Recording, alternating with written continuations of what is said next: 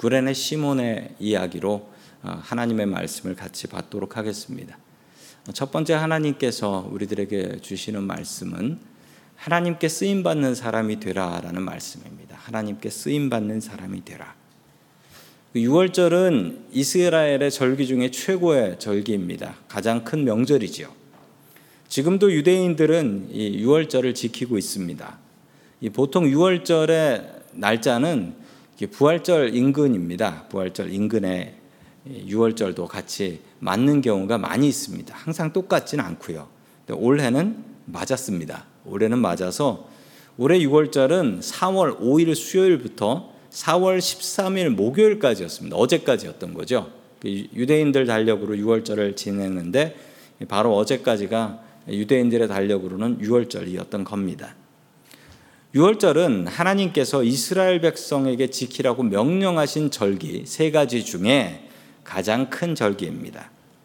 노예 생활을 하던 이스라엘 사람들, 히브리 사람들을 구원하여 주신 하나님의 은혜에 감사하는 절기이지요. 그런데 이 절기를 하나님의 절기를 이용하는 사람들이 있었습니다.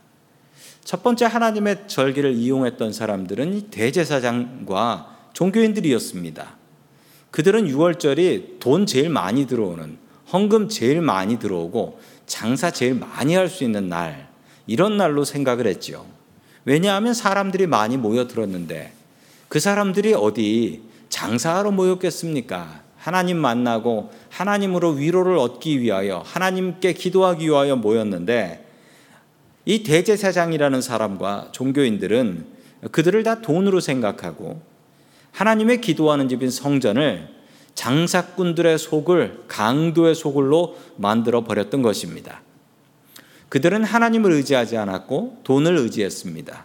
그리고 얼마 뒤 예루살렘 성전은 완전히 무너져서 역사 속으로 사라져 버리게 됩니다. 지금도 예루살렘 성전은 한쪽 벽만 남아 있죠. 다 무너져 버렸습니다. 또 하나 6월절을 이용하던 무리들이 있었는데 그 무리들은 로마 제국이었습니다. 6월달에 사람들이 많이 모이죠. 그 많이 모인 사람들에게 로마 제국은 자신의 제국이 얼마나 위대한가를 광고하려고 했습니다. 이보다 더 좋은 광고의 기회는 없었지요. 왜냐하면 수많은 사람들이 알아서 몰려들었기 때문입니다. 그래서 먼저 죄를 지은 사람 중에 하나를 백성이 골라서 사면해 주게 했습니다. 로마 제국의 주인은 다른 사람이 아닌 당신들이 주인입니다. 라는 것을 보여주기 위한 쇼였습니다. 그러나 진짜 로마 제국의 주인은 로마 황제였지요. 그들은 정치적인 쇼를 하고 있었던 것입니다. 또한 이때 사면을 받지 못한 죄인은 6월절에 유대인의 명절인데 그것도 가장 큰 명절이고 기쁜 날인데 이날 십자가에 처형을 당하게 됩니다. 이 명절날에는 사형을 하지 않는데 이 로마 제국은 이 명절날이고 뭐고 사람 많이 모였을 때 십자가 처형을 준비해야 한다는 것이죠. 십자가형은 일종의 보여주기 쇼 형식이었습니다. 십자가에서 죽을 죄인은 바로 처리, 처형되지 않았습니다. 바로 처형이 되면 이거 사람들한테 보여줄 게 없거든요. 그래서 자기의 십자가를 지고 동네 사람 가장 많은 길을 걸어서 그 십자가를 지고 사람들이 보는데 그 길을 걸어서 처형될 곳으로 가게 되는 것입니다. 사람들은 이것을 구경거리 삼아 구경했고 귀한 교훈 하나를 배우게 됩니다. 로마에 반항하면 적골 나게 된다라는 것을 배우게 되는 것입니다. 로마는 6월절에 명확한 메시지를 전했습니다. 로마의 주인은 당신들이요 라는 것과 함께 그러나 로마의 법을 따르지 않는 자들은 이렇게 죽습니다. 라는 것. 이 두 가지를 보여주기 위해서 로마 제국은 6월절을 이용했던 것입니다. 하나님의 절기를 잘도 이용해 먹은 로마는 끝내 멸망을 하게 됩니다. 하나님을 이용하는 사람이 되지 마십시오. 우리가 하나님을 이용한다고 하여 하나님께서 이용당할 뿐 아니십니다.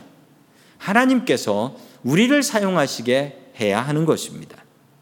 하나님을 이용해서 정치하려는 사람도 있고, 하나님 이용해서 성공하려는 사람도 있고, 하나님 이용해서 자기 꿈 이루려고 하는 사람도 있습니다.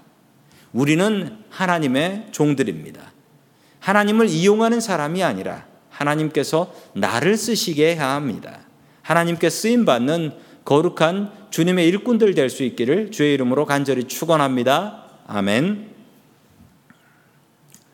어, 두 번째 마지막으로 하나님께서 주시는 말씀은 억지로 진 십자가로 어, 시몬은 복을 받았다라는 말씀입니다. 억지로 진 십자가로 시몬은 복을 받았습니다.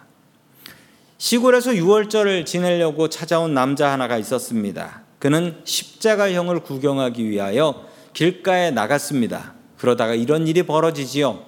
누가복음 23장 26절의 말씀입니다. 시작 그들이 예수를 끌고 갈 때 시몬이라는 구레네 사람이 시골에서 오는 것을 붙들어 그에게 십자가를 지워 예수를 따르게 하더라. 아멘.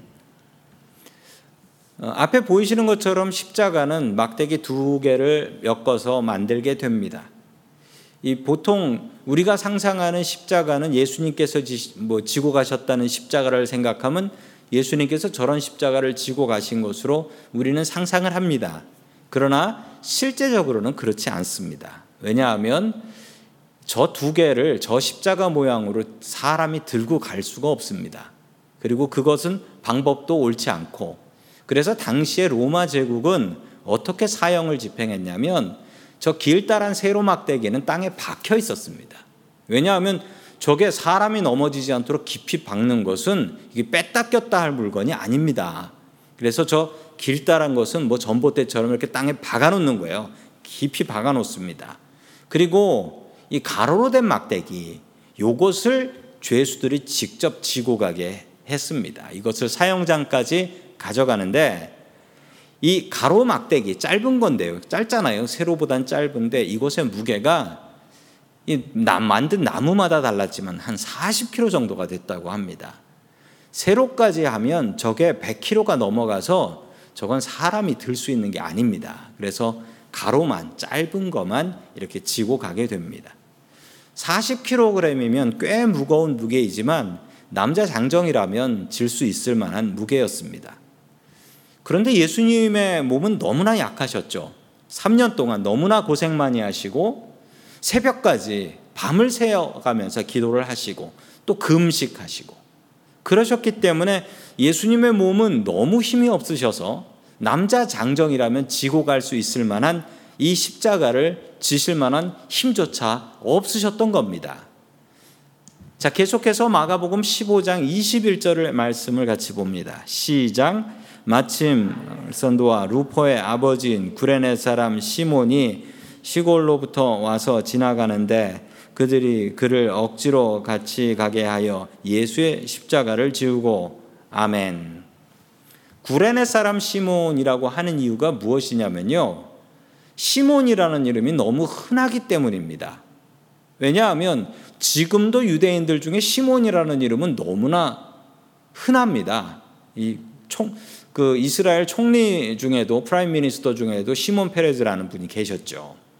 시몬은 흔한 이름입니다. 그리고 저 시몬이라는 이름은 우리가 아는 베드로도 시몬입니다. 너무 흔한 이름이기 때문에 구레네 사람 시몬이라고 이름을 붙여준 것이죠. 자, 그럼 구레네가 어디냐면 지금의 리비아입니다. 아프리카 북쪽에 있는 리비아가 저 구레네라는 지역입니다.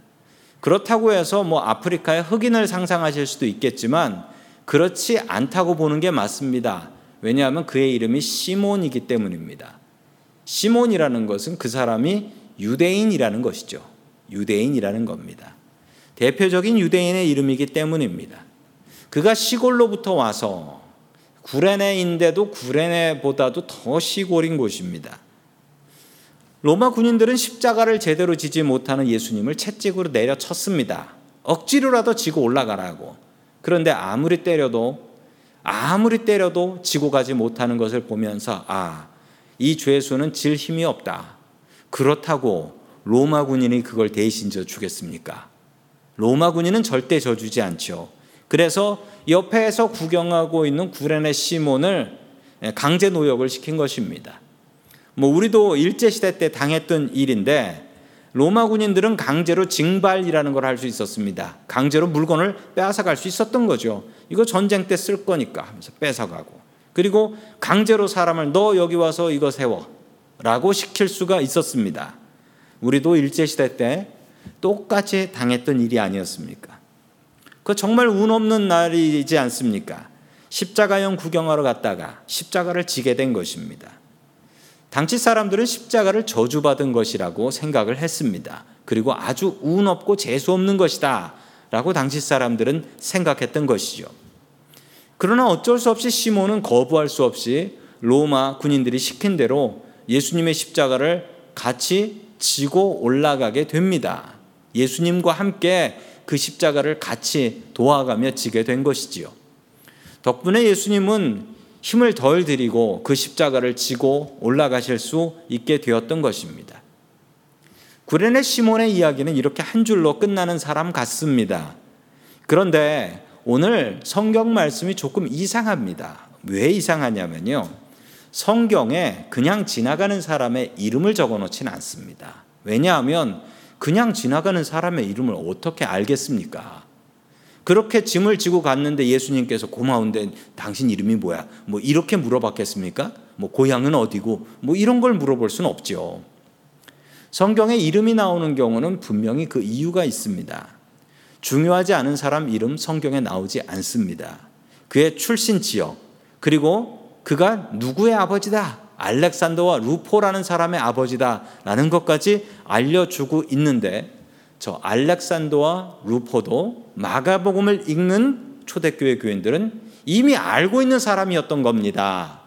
그래서 그의 아버지 구레네 사람 시몬을 저기서 소개하고 있는 것이지요. 이름과 고향과 가족까지 말입니다.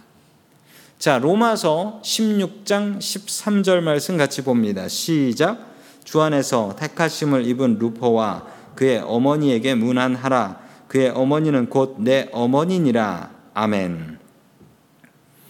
사도 바울이 로마서 로마서의 마지막인 16장입니다. 16장에는 다른 말씀이 없어요.